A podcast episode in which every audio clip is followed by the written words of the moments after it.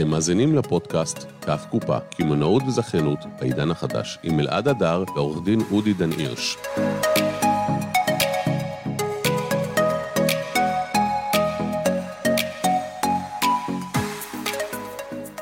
בוקר טוב, בוקר טוב, מה העניינים? זהו, אנחנו בשידור. אנחנו בלייב. שאלת אותי לפני השידור אם אני מוכן, אלעד, אז אני אומר, כן. גם כשאני לא מוכן, אני תמיד מוכן. או, המשפט הזה יכול להתיישב יחד? יפה מאוד. אז טוב, אני רואה שכבר יש איתנו כמה אנשים בשידור, האורחים הקבועים שלנו, איזה כיף, איזה כיף. אנחנו בשיא האנרגיות, אנחנו אחרי הכנס. הראשון שעשינו של קו קופה, שהיה... אמת, אמת. וואו, אפשר לסכם את זה במילה אחת? וואו, מה אתה אומר, אודי? אני חושב כן. שמבחינתי, וואו, זה קודם כל העובדה שעשינו כנס, הרגשנו טוב, והאינדיקציה הכי טובה זה באמת מבחן התוצאה. אני חושב שאנשים שנכחו בכנס קיבלו תוכן, אה, קיבלו תוכן שמבחינתם היה איכותי, מהמם. לא אנחנו נעיד על עצמנו, אני חושב שהייתה שם איזשהו הרמוני וקסם שנוצר כתוצאה מהמפגש. ואני חושב שכל החיים שלנו בסוף בנויים מהרבה מאוד מפגשים ואינטראקציות עם אנשים, עם קבוצות אנשים, עם אירועים בחיים שלנו, ו... ונוצר קסם, נוצר קסם במפגשים שהם מפגשים אה, מדויקים. ואני חושב שבכנס כמו כנס, כמו שגם בשידור אה, הזה שלנו, בסוף כל אחד לוקח, אה, אי אפשר לדבר על הכל, אבל כל אחד לוקח את הרעיון, ולוקח את מה שהוא צריך, וזה מפיל אסימונים, וזה נותן לך בדיוק את מה שאתה צריך במקום הנכון, בזמן הנכון, וזה כל הרעיון של, אה, של מה שאנחנו עושים. אז אה, אני יכול להגיד לך שקיבלתי אין סוף תגובות, וכיף לנו לראות את כולכם פה, והיום אנחנו הולכים לדבר איתכם על מה יותר סקסי, דוכן סלולר או מסעדה, ומה אתם צריכים לבחון לפני שאתם נכנסים לעניינים, אה, או מה שנקרא נכנסים למיטה עם אה, רשת מזכה. אמת, אני רוצה לספר רגע מאיפה זה מגיע, אלעד, וזה לא סתם אליי. מקרי. הטייטל הזה, הייתה, הטייטל הזה אתמול לא סתם, לא סתם ירד אליי. מהמם. הייתי אתמול בפגישה עם אה, רשת בתחום הסלולר, מתוך מטרה דווקא להביא לזכיינים, לדבר איתה על הצד, ה, על הצד העסקי. ואני שומע מהבעלים של הרשת, שהיא רשת באמת מאוד מצליחה. שואל אותו מה החז... במקרה האות הראשונה שלה זה ט', כאילו, אה, לא, לא... לא אה, נזכיר שמות. לא, לא, נזכיר, לא נזכיר שמות, כי אנחנו הולכים קצת לדבר על הרשת, ו... אה, אוקיי. ואומר לי הבעלים של הרשת, ב- באמת, בעומק השיחה, אני שואל אותו מה החזון, וסניפים, וזכיינות, וכן הלאה וכן הלאה. נכנסים רק עכשיו לזכיינות, והוא אומר לי, תראה, אודי, אודי, הבעיה הכי גדולה שיש לי, על אף שזכיינים אצלי מרוויחים והרבה כסף, שאלתי אותו, מה זה הרבה כסף? אז הוא אמר לי ש... הכל יחסי, אתה יודע. הכל יחסי. שאלתי לו, כמה יכול ללכת זכיין? הרי סך הכל השקעה ברשת סלולר היא לא השקעה מאוד גדולה ביחס... אה, לרוב זה דוכן הם פותחים. לרוב זה דוכן. אה, יש להם גם חנויות, אבל אה, הוא אומר לי, השקעה יכולה להיות אה, בכמה מאות אלפי שקלים בודדים, אני אומר, סביב ה-400, גם פחות מזה. ושאלתי אותו, כמה יכול זכיין להרוויח? אז הוא אומר לי, זכיין בממוצע יכול להרוויח כ-30, 40 אלף שקל, מעבר למשכורת שהוא לוקח הביתה. שזה יפה מאוד. אמרתי לו, תקשיב, מעולה. אמרתי לו, תקשיב, אני לא מאמין למה שאני שומע. ואצלך כולם מרוויחים בדוכנים? אז הוא אמר לי, תשמע, גם בסניפים פחות טובים שלנו, אנשים יוצאים, אמרתי, זה ממוצע. אנשים יוצאים עם אה, סכום מכובד מאוד של כסף, אה, ואני אומר לו, תשמע, וזה בהשקעה לא גבוהה. יש כאן פיצוח. אתה צריך להיות באמת עם סניפים בכל הארץ. הוא אומר לי, אודי, אתה יודע מה הבעיה שלי? הבעיה שלי שיושבים איתי אנשים, אחרי שהם פגשו רשתות אחרות ופגשו כל מיני יועצים, ואומרים לי, אני רוצה לפתוח מסעדה. במסעדה, במסעדה אומרים לי שאני יכול להרוויח גם 200 ו-300 אלף שקל בחודש. אני שומע כל מיני... אין חיה כזאת, אלא אם כן מסעדות בודדות, ואני מכיר את התחום הזה טוב מאוד. אני יכול להגיד לך שעבדנו עם רשתות בתחום המסעדנות. אני יכול להגיד לך, אין חיה כזאת. מי שאמר לו את זה... אז תראה, זה באמת נדיר. בוא נאמר שגם אם יש, מהמם. אז אנחנו מדברים באמת על בודדות, על מסעדות שמגיעות למחזורים מאוד גבוהים של, כן, רק בוא, של 2 מיליון שקל בחודש. בוא נבדיל ו- דבר אחד, מסעדה זה 2.5 מיליון שקל, דוכן סלולר זה 400 אלף שקל. השקעה, כן, השקעה, כן, כן? אנחנו מדברים על השקעה. אנחנו מדברים על השקעה. על השקעה, בוא, כן. והוא צריך ואז- להחזיר את ההשקעה הזאת גם. יפה, ו- והוא השתמש במילה ולכן אימצתי אותה, וככה נתנו היום שם לתוכנית, והוא אמר לי, תשמע, דוכן סלולר לא נתפס כסקסי. אתה יודע למה? כי אם עכשיו פתחת עסק למסעדה, אתה יכול להזמין את כל החברים שלך ואת המשפחה שלך ולעשות פתיחה וכולם יודעים, ויש לך מוניטין, אני הבעלים של.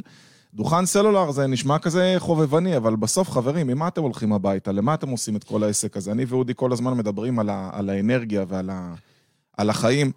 אנחנו הולכים לעבוד, דיברתי על זה אתמול, אתמול עשיתי כנס אה, נקרא זמן זה כסף, ובעצם דיברנו על למה אנחנו עובדים ככה. ואחד הדברים שהסברתי זה שבעצם אנחנו עושים את כל העבודה הקשה הזאת למען המשפחה שלנו.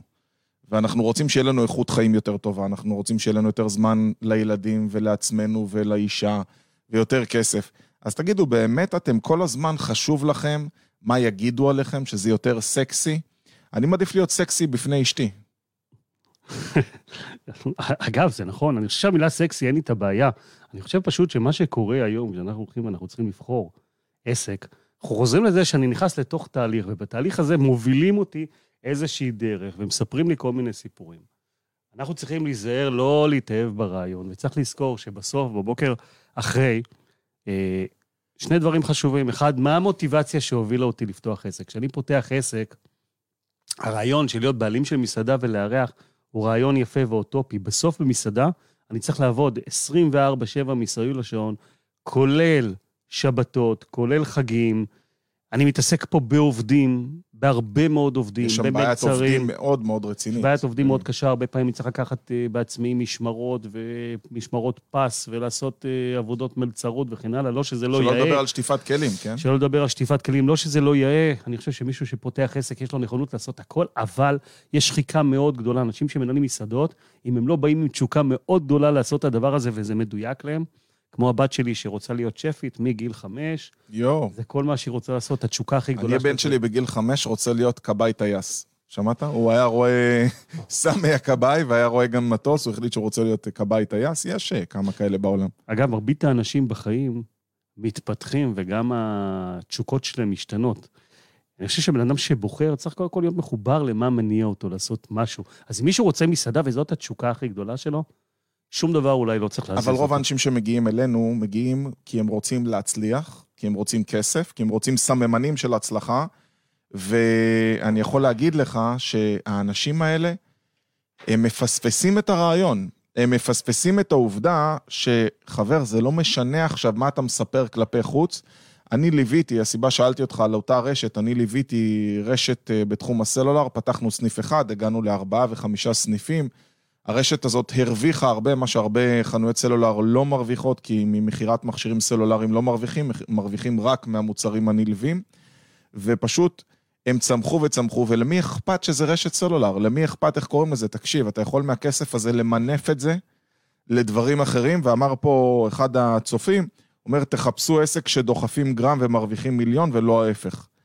אנחנו צריכים למצוא משהו שאנחנו באמת יודע, קודם כל, נכון, חשוב סיפוק וחשוב הגשמה, אבל רוב האנשים, אודי, שבאו לעשות אה, מסעדה, הם באו כי זה היה נשמע להם מגניב, שיהיה להם סניף של ג'פניקה או שיהיה להם סניף של קפה קפה, וזה נשמע הרבה יותר טוב מאשר להגיד, פתחתי חנות אה, דוכן סלולר. עצם זה, אתה אומר דוכן, זה נשמע כאילו אתה רוכל בשוק. רוב האנשים לא מבינים היום ששכירות של דוכן בקניון עולה אותו דבר ולפעמים אפילו יותר מחנות בקניון.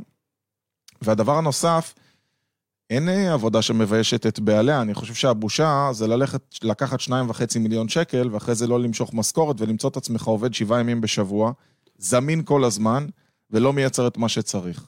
אתה יודע, ישבתי לא מזמן עם... אה, העלינו את זה גם בפודקאסט עם אה, מגה זכיין, קראנו לזה מגה זכיין. 140 סניפים, לא? 140 סניפים הוא מחזיק, ובאמת תפסתי את הראש ואמרתי, וואו. אז אני אומר, שאלה שאני שואל תמיד את עצמי, ואני חושב שכל אחד שלי, פותח עסק צריך לשאול את עצמו, מה אני רוצה, מה החזון האישי שלי. אם החזון האישי שלי הוא לבוא ולהיות בעלים של מסעדה, אנחנו שוב חוזרים לזה, אז זה בסדר גמור שאני אחפש את הדרך לפתוח מסעדה, כי שם התשוקה הכי גדולה. בן אדם צריך לעשות את מה שבסנטר, הוא לא צריך לזוז מהמקום הזה. אבל אם החזון שלי זה לבוא לפתוח עסק בזכיינות, ואני רוצה להרוויח כסף, וחשובה לי הפרנסה, חשוב מאוד שאני לא אתאהב ברעיון ואני לא אסתנוור, ודעתי תוסח, כי אז הבחירות שלי הופכות להיות בחירות שהן בחירות לא רציונליות. אגב, אם נפתח רגע סוגריים, אה, יש תורות שלמות על איך אנשים, איך אנשים בוחרים. Mm-hmm. מרבית הבחירות הכי משמעותיות בחיים שלנו, הן לא נעשות, אה, הן לא רציונליות. אם תסתכל, אנשים מקבלים החלטות שהן החלטות... אה, הרציונל, אתה יודע מתי הוא מתערב בהחלטה? רק בשלב שאתה צריך לשלם. כל דבר הוא קנייה, היא מונעת מרגש. קודם כל, הבן אדם צריך להרגיש שזה נכון לו. זה לא משנה אם זה בית, אז הוא צריך לדמיין איך הוא משתמש בבית הזה, וכל דבר הוא צריך לראות איך זה באמת רלוונטי אליו. הרציונל מתערב ברגע שאתה צריך להוציא את הצ'ק. אתה לא מכיר את זה שבן אדם יושב ומתלהב, והוא איתך וברעיון, ואז אתה אומר לו, אוקיי, השכר טרחה הוא ככה, והרגע הזה שאתה מוציא לו את ההסכם ואומר לו, בוא נחתום, הוא פתאום אתה רואה אותו נסוג פיזית אפילו, אתה רואה אותו פתאום עם הרשת פנים מאוד מאוד רצינית, ובשנייה אחת כל האמוציונלי וההתלהבות זזה הצידה, ואתה רואה בעצם את הבן אדם מפוחד הרבה פעמים, ואני חושב שזה הרגע שמבדיל בין אה, יזמים אמיתיים לבין אנשים שהם מאוהבים ברעיון.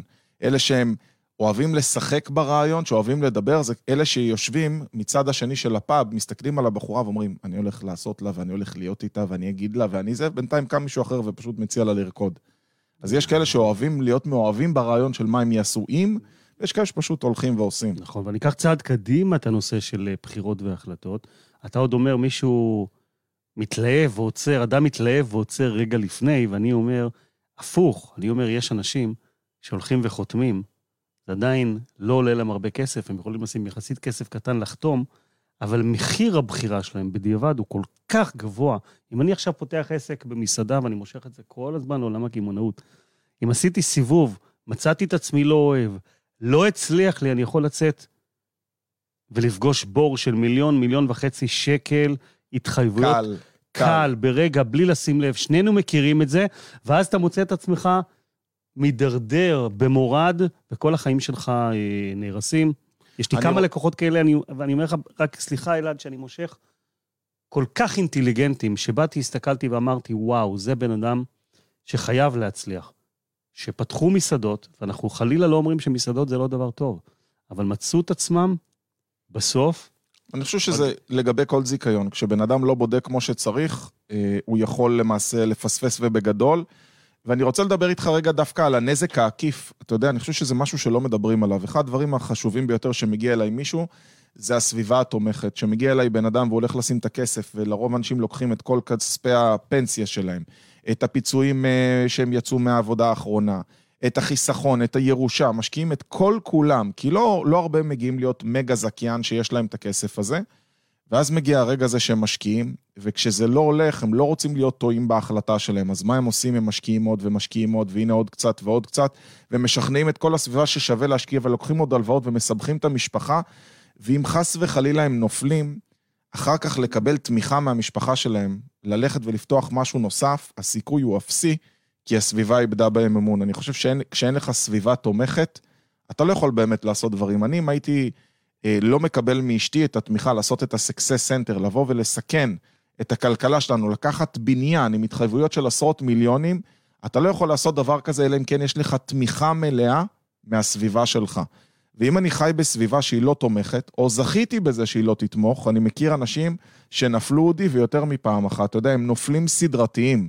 אתמול היה אצלי אחד כזה, שהוא, אנחנו בונים לו כרגע תוכנית עסקית לעסק חדש, ואני יכול להבין למה הוא נפל בפעמיים הקודמות, והוא הגיע אליי אחרי פשיטת רגל, והוא עדיין יזם, כן? הוא בנפש יזם. הוא עוד לא התחיל את הרעיון שלו. הוא לקח את הרעיון, איך הסברתי לו את זה בצורה פשוטה? אני אומר, אתה לוקח דג, אתה אומר, אני רוצה את הדג הכי יפה, אני רוצה את הדג הכי גדול, חשוב לי אבל שזה גם יהיה דג שהוא מעופף, שהוא גם יורה קרני לייזר, ושגם הוא מחומש בסוכריות קופצות שהוא יורה אותם לכל עבר. הוא פשוט לוקח את הרעיון, ובמקום לראות איך הוא מייצר רעיון פשוט, מה שהוא עושה, הוא מייצר רעיון כל כך מסובך וכל כך מורכב, שהסיכוי שהוא יעבוד הוא אפסי, וכל זה בגלל שהוא מאוהב ברעיון, ולפני שהוא הולך לישון, הוא חושב על כמה דברים מדהימים אפשר לעשות עם הרעיון הזה. אמרתי לו, תקשיב, ההצלחה היא בפשטות. אתה צריך לקחת עסק פשוט. עכשיו, חנות סלולר זה דוגמה נפלאה, להבדיל ממסעדה, שאני בעד מסעדה, אם באת מהתחום, לך תפתח מסעדה, הכל טוב. מסעדה יש לך עובדים, יש לך סרוויס, יש לך לקוחות, יש לך משלוחים, יש לך מלאים, יש לך פגי תוקף, יש לך food cost ו labor cost, ורמת ניקיון גבוהה, ורמת שירות גבוהה, ומועדון לקוחות, וכל כך הרבה, לעומת דוכן סלולר, שזה כל כך פשוט. סמסונג כבר יצרו טלפון טוב, כל מה שאתה צריך לדעת זה למכור מגן מסך, להדביק זכוכית, לתת שירות כשיש תקלות ותיקונים, לעשות שדרוגים. עסק הרבה יותר פשוט, וזו הסיבה שהרבה אנשים יצליחו שם יותר, אם הם לא באו מהתחום. אמת, ולכן, אם אני צריך, אה, אם אנחנו צריכים לדבר קצת על טיפים ומה לעשות, כשאני רוצה לפתוח אה, זיכיון, אני אומר, תעצרו ותבדקו, תבדקו, תבדקו. תעשו את שיעורי הבית, תעשו לכם את הצ'קליסט של מה חשוב לכם, תחפשו אורות אדומים, תחפשו לראות למה אני לא עושה את זה, למה זה לא טוב, מה יכול להיות פוטנציאל להסתבכות. תנסו להבין איך אני ממקסם את הסיכוי שלי להצליח. תעשו את הצעד הראשון בעולם הזכיינות במקום שבו אני פוגש הצלחה. כשתפגשו את ההצלחה הזאת, ואני אומר, דוכן סלולר זו רק דוגמה, זה שם קוד לעסקים נכון. שהם עסקים שההיתכנות בהם היא גבוהה, שיש בהם מספיק מרווח לזכיין. הרבה פעמים רשתות נכנסות לתחום, ודיברנו על כך שיש הרבה מאוד רשתות שהן לא רשתות שעובדות uh, by the book. Uh, זה לא הופך אותן ללא בסדר, אבל נעשות הרבה מאוד טעויות בדרך, לא מתמחרות נכון את המוצרים, uh, או שהן מתמחרות גבוה לזכיין, ואז הזכיין מוצא את עצמו עם שולי רווח מאוד נמוכים, אם, אם בכלל. תעשו את הבדיקות, קחו יועץ כלכלי שמבין בתחום, שידע לנתח לכם, שידע לנתח לכם את הרווחיות. תעשו סימולציות, תבדקו אם זכיינים קיימים ברשת, האם הם מרוויחים כסף. לא זכיין אחד, לא שניים, תעברו עשרה זכיינים אם אפשר. לא, לכו למישהו לא מהמומלצים של הרשת, זאת אומרת, לכו למישהו, אם אמרו לכם, לכו לסניף גבעתיים, בני ברק ואשקלון, לכו דווקא לסניף בראשון, ודברו שם עם הזכיין, שבו באמת, איתו. לא מהמומלצים וגם לא בהכרח מהמצליחים. לכו לסניפים החלשים יותר, בדיוק. תראו מה קורה כשסניף... אם החלש מצליח, אז אתה בטוח, הסיכוי הצלחה שלך הוא הרבה יותר גבוה מאשר ללכת עם אה, סניף שהוא מצליח, ואתה יודע, לך תדע מה הרקע והניסיון שלו. אמת. אני מנטרל באמת את היכולת האישית של הזכיין, כי יש אנשים שיודעים להפוך עסק מקצה לקצה, ראינו גם עסקים, וגם על זה דיברנו, על עסקים בתחום האוכל, על ארומה, אה, שטיפלתי, שהייתה במחזורים של אה, 380 אלף שקל, נרכשה, וחודשים לאחר מכן הגיעה כבר למחזורים של 700-800.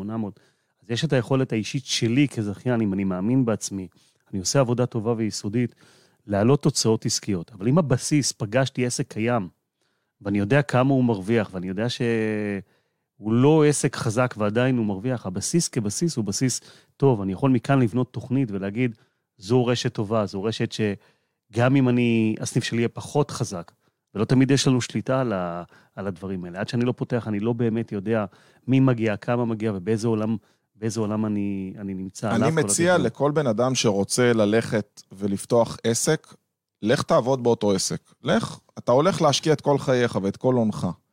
ואתה גם ככה הולך לעשות שם את כל העבודות השחורות. היום בדיוק בשיעור היומי סיפרתי על אה, לדעת לעלות ולהוריד הילוכים בעסק, וסיפרתי על חברת ניקיון חדשה שלקחתי פה לבניין, אחרי שחברת הניקיון האחרונה פישלה ברמות, ופשוט, אחרי שתיקנתי אותם, פשוט למחרת אמרו, אנחנו לא מגיעים. חברת הניקיון החדשה אמרה, עוד לא מצאנו, תראה את ההבדל בבעלים. הוא אמר, עוד לא מצאתי מנקה, אני אבוא לנקות. הבעלים של החברה בא לנקות בעצמו את הבניין, עד שהוא ימצא מנקה, והנה לקח לו יומיים שלושה והוא מצא, אחרת הוא פשוט לא היה לוקח את העבודה. ואני חושב אומר, שכל- אני חושב שכל האמצעים אה, כשרים, ברור, ומה שאתה אומר הוא מאוד נכון. אנחנו חוזרים לאותה, אה, לאותה תוכנית ששם דיברנו, על איך ייתכן שרשת לא דורשת מזכיין לעבור הכשרה עוד לפני שהיא נותנת לו לפתוח את הסניף. אמרנו שאדם יכול לקום בבוקר, מוצא את עצמו לפעמים אחרי שבועיים של עבודה, אומר, תקשיב, נכון, הכל נראה נהדר, חשבתי, חשבתי שעבודה מסוימת היא בשבילי, חשבתי שעבודת ניקיון היא בשבילי, חשבתי שמסעדה היא בשבילי, חשבתי שדוכן סלולר הוא בשבילי, קמתי בבוקר, עבדתי, וואלה, לא בשבילי. אתה יודע כמה מנהלים, תובנה- אגב, זו תובנה גבוהה, להבין שמשהו לגמרי. לא בשבילי, זו תובנה... זה גדולה. ואני. חושב שתיקח, תיקח בעל עסק שרוצה לפתוח אה, מסעדה, תגיד לו, הנה בעל המסעדה, תיצמד אליו לשבוע. אתה, אתה כמו שעושים חפיפה למלצר, אתה איתו, הולך לאן שהוא הולך, תקום מתי שהוא קם. לא תבוא כמו אורח שעתיים ביום לראות והוא מחייך והכל טוב. לך תהיה איתו מהבוקר שהוא עושה את הפתיחה, שהבריז לא עובד, שהוא צריך להיות בפנים, שהוא רב עם המנקה והשוטף כלים שלא הגיע, שהחברת הדברה הוא קיבל קנס בגלל שהיא לא הגיעה או שעשתה עבודה טובה או לא. לך תתמודד שבוע, תגיד, רגע, זה החיים שאתה רוצה? אם כן, עכשיו בוא תבחן את שאר הנתונים. אני חושב שאנשים קצת יותר מדי מסתכלים על האקסל במשרד, במזגן, יושבים אצלי ואצלך, טוב, נראה לי אחלה עסק. בואנה, לא עבדת בעסק הזה שעתיים. איך החלטת שזה אחלה עסק? אנחנו יודעים מה זה הדבר הזה. זה כמו אנשים חושבים, ייעוץ עסקי, בואנה, אתה כל היום רק יושב, פוגש אנשים, נותן עצות, משלמים לך על הזמן הזה, נשמע נפלא, אבל הם לא רואים את כל המעבר. ואנחנו לא מבינים באמת מה זה עסקים עד שאנחנו לא עובדים בהם. נכון, ובוא נוסיף ונאמר שאדם בדרך כלל אנחנו עוברים כולנו שיעורים בחיים. שיעורים, אנחנו לומדים מתוך ניסיון, אנחנו עושים משהו, הוא מצליח יותר, מצליח פחות, לומדים ממנו, משפרים כל הזמן על הדרך. אנחנו נמצאים היום בעולם שיש בו הרבה מאוד מידע, דברים חשופים. אנחנו רואים סיפורי הצלחה, רואים סיפורי כישלון, כמעט לכל עסק, ובטח בעולם הזכיינות והקמעונאות, יש כל כך הרבה טסט קייס, מקרים שאפשר להסתכל וללמוד מהם. למה לעבור את השיעורים האלה בעצמנו? למה לא להסתכל על מה עובר בן אדם אחר, מה הוא עבר, מה הוא למד, איך הוא יישם, ולקחת את הניסיון של האחר, וממנו לצמצם את עקומת הלימוד שלי, לשלם מחיר יותר נמוך. אנחנו אומרים כל הזמן, זכיינות זה קונספט שהוכיח את עצמו בעולם. אנחנו לא נגד, נהפוך הוא, אנחנו בעד, שנינו מתעסקים בזכיינות. המשרד שלי מלווה 70-80 רשתות בישראל.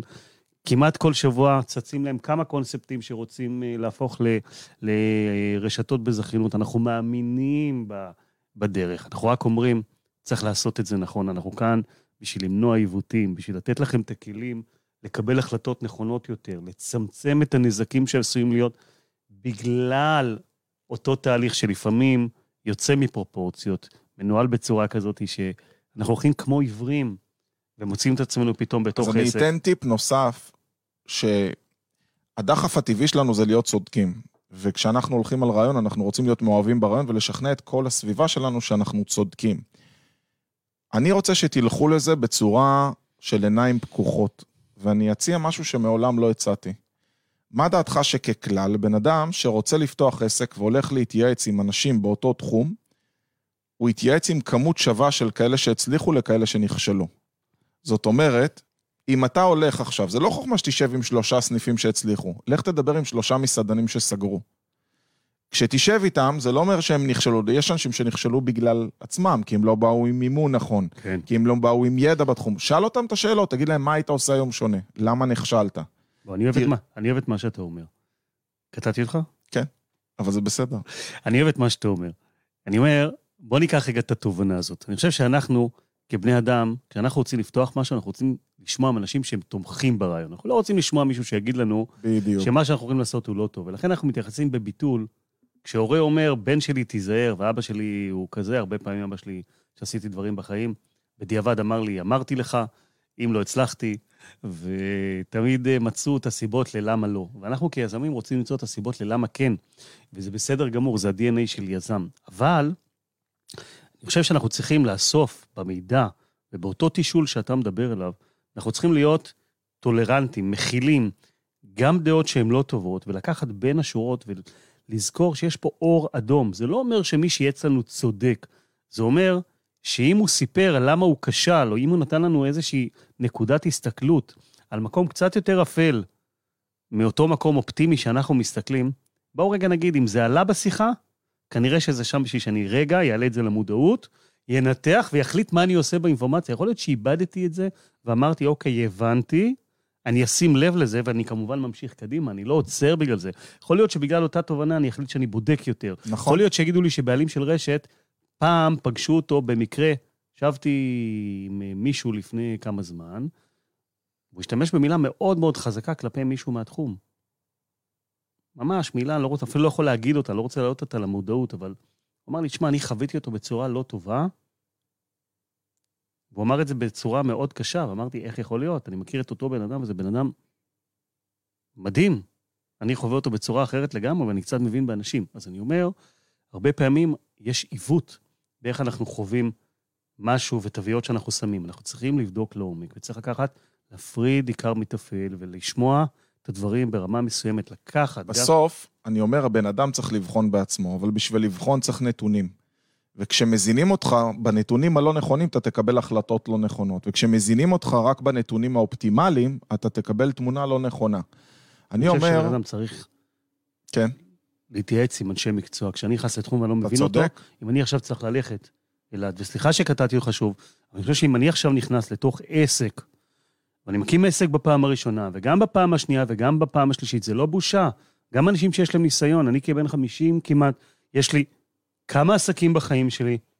אין דבר כזה שאני לא מתייעץ. יש לי משרד עורכי דין, אני קונה... אני רוצה לקנות דירה, לוקח עורך דין שיטפל לי ברכישה של הדירה. ברור, אני, כל אני, אחד והתחום שלו. אני, בוא, אני מטפל בעסק שלי כעסק, באתי אליך בסוף, נכון, כיועץ עסקי, ואמרתי, בוא תטפל בי, זה לא משנה שאני יודע לעשות את זה, יש מישהו זה כמו שיודע... שאני אחרי כל שידור כמעט מתייעץ איתך על סוגיה אחרת, סוגיה בגלל משפטית. שאני מעריך את ה- מעריך את הראש שלך ואת הידע שלך ואת הניסיון. יוע- יועצים נותנים לנו ידע, גם לוקחים את המושכות ובודקים את מה שאנחנו... הם חוסכים לך, הם חוסכים לך כידע המקצועי הנצבר, אתה יודע. אני ואתה ביחד מביאים כמעט 50 שנות ניסיון עסקי. ובשנים האלה אנחנו פגשנו כל כך הרבה דברים. אני אצלי, אה, היום נפלה לי תובנה בשידור, אז תודה על השידור הזה, שאחד הדברים שמאזנים אותי בחיים ושומרים עליי מלעשות טעויות, זה דווקא אשתי הפסימית. אני הבן אדם הדרימר, אתה יודע, היזם, שכל דבר איך זה יצליח ואיך זה, ואשתי תמיד מראה מה לא יעבוד. ותקופה ארוכה הייתי כועס עליי, הייתי אומר, אני לא מתייעץ איתך, כי את רק חושבת מה לא יעבוד ברעיון, אבל בעצם אני חושב שזה הקסם שבאיזון. שכמו שאני אומר, להתייעץ פעם עם בן אדם שהוא הצליח ופעם עם בן אדם שנכשל, אז בעצם אשתי, היא מאזנת אותי להסתכל על הדברים שאולי אני לא רוצה להסתכל עליהם, שאולי אני לא רוצה לחשוב. הרי אף אחד לא הולך, לא לדוכן סלולר ולא למסעדה, לחשוב איפה הוא הולך להיכשל. הוא רק חושב איפה הוא יצליח. וכשיש בן אדם שמתחיל לשאול אותך כל מיני שאלות לא נעימות, הוא מאלץ אותך להסתכל. עכשיו לך ותאסוף את הנתונים באותו תחום ותהיה מספיק שפוי בסוף לקבל החלטה בעצמך. כשאותו בן אדם אמר לך דברים לא טובים על בן אדם שאתה חושב אחרת, שמעת, קיבלת את הנתונים, הסתכלת על מגוון הנתונים שיש בפניך, ואתה יכול לקבל החלטה שקולה, האם זה נכון לך או לא נכון לך. כשאין לך בכלל נתונים, יש ואקום, ואז הנתון הראשון שנכנס הוא האמת. יכול להיות שאם את אותו בן אדם לא היית מכיר קודם, והיו אומרים לך רק דברים רעים, היית מגיע וחושב שהוא בן אדם רע. אותו דבר אם אתה הולך לפתוח מסעדה ורק שמעת דברים טובים, אתה בטוח שזה טוב, כי לא שמעת את הרע. אני חושב שאם שמעתי רק דברים טובים, זה צריך להדליק לי נורה אדומה, אני צריך להגיד, יש פה זה משהו כמו שלא ביקורת נשמע. חמישה כוכבים בגוגל, ש-300 ביקורות רק חמישה כוכבים. תשמע, זה חשוד. אני לא יודע, מישהו קנה פה את הביקורות האלה. אמת, אמת, אמת. בוא נדבר רגע על משהו רוחני, בסדר? על... הרוחניות פה היא לא רוחניות, אבל קצת, אתה יודע, חוקי, חוקי יקום. בא בן אדם פתח עסק וקרס. הוא חייב להבין את ההשלכות של הדבר הזה. אנחנו לא יכולים למנוע את זה בחיים שלנו, אין ערובה להצלחה. אבל אני חושב שהמחויבות האישית שלנו, כבני אדם, כחברה, לנסות לעשות דברים הכי נכון שאפשר. לשים את הראש בלילה על הכרית ולהגיד, אני עשיתי את המקסימום שאני יכול, על התוצאה אין לי אף פעם שליטה. אין לי שליטה. אני יכול להשפיע עליה בעשייה נכונה, אבל לא יכול לשלוט בתוצאה הסופית של מה שיקרה. כישלון או הצלחה זה גבול דק. אם היינו יכולים כולנו רק להצליח תמיד, היינו מקום טוב. אנחנו יודעים שבמציאות זה לא ככה, אבל צריך להבין שיש השלכות מאוד גדולות לכישלון. הן לאו דווקא השלכות אישיות, הרבה פעמים אני יודע להרים את עצמי וזה בסדר, ובן אדם יש לו את המסוגלות, ואמרנו, זה חלק מהחיים. בן אדם נשוי עם ילדים, נפילה כלכלית גדולה, המשמעות שלה, הרבה פעמים, זה משבר מאוד גדול בתא המשפחתי, יכול להגיע לפשיטת רגל, לפעמים יש נכסים, מוכרים נכסים, זה משפיע על זוגיות, זה מערער את האיזון, מפר את האיזון שיש לי בתוך מה שקיים. צריך לזכור, אני אומר, הדבר הזה צריך להיות לנו אה, איזושהי נורה, לא נורת אזהרה, אבל צריך להחזיר אותנו תמיד לצורך ולמחויבות לבדוק תהליכים ולעשות אותם נכון. צריך גם לזכור שאם אני עובר קושי, אני נהיה מכווץ, נכון? כולנו, שאנחנו עוברים פחדים בחיים, קשיים. אני מכווץ, כשאני מכווץ, אני חוסם את השפע בחיים. כשאני כריזמטי ואני במקום של הצלחה, וואו, נכון? אתם מרגישים את זה, קמים בבוקר, אני מרגיש שאני מלך העולם, שאני יכול לכבוש הכל. זה לא מקום יומרני, זה מקום שאני מרגיש שאני כל יכול. הצלחה, גם אם זו הצלחה קטנה, היא נותנת לנו את ההרגשה של התרוממות הרוח. היא נותנת לך את הדרייב ואת האנרגיה להצליח עוד. ולכן אני אומר שמישהו נכנס לתחום כמו זכיינות, והוא אף פעם לא נגע, והוא נקלע פתאום לסיטואציה, מאוד חשוב לעשות צעד ראשון שמוביל אותו, כי אנחנו יכולים ללמוד המון מעסק ראשון בזכיינות. פתחתי עסק, מצליח, אני במקום טוב, אני בהתרוממות רוח, ראיתי מה זה לנהל, ראיתי מה זה לעבוד עם רשת, אני יכול להחליט טוב יותר אם זה בשבילי הלאה, יכול להיות שאני אגיע למסקנה שזה לא בשבילי. ואם אני מרוויח וטוב לי, אני יכול לקבל החלטה להמשיך ולפתוח עסק נוסף. וגם אם לא, אני יכול לצאת בסוף עם נזק קטן אם פתחתי עסק שהוא לא ענק. אוקיי? אז אני אומר, תהיו מאוד מאוד זהירים, קבלו החלטות שקולות, נסו לעשות את המקסימום, תנסו למנוע, לפסול דברים שהם לא בשבילכם. גם אם פסלתם תחום שלם, או אם החלטתם להיכנס, תבחרו טוב יותר, תהיו במקום נכון יותר, תהיו בסנטר של עצמכם. הדיוק מביא בסוף ל... לבאמת עולם שלם שנפתח. ההפוך מזה הוא בסוף total disaster. אם בחרתי עסק שהוא טוב, אני חוזר רגע למסעדה רק כשם קוד, שוב, אנחנו לא נגד מסעדות, מסעדות מצליחות, זה עסקים נהדרים, אנשים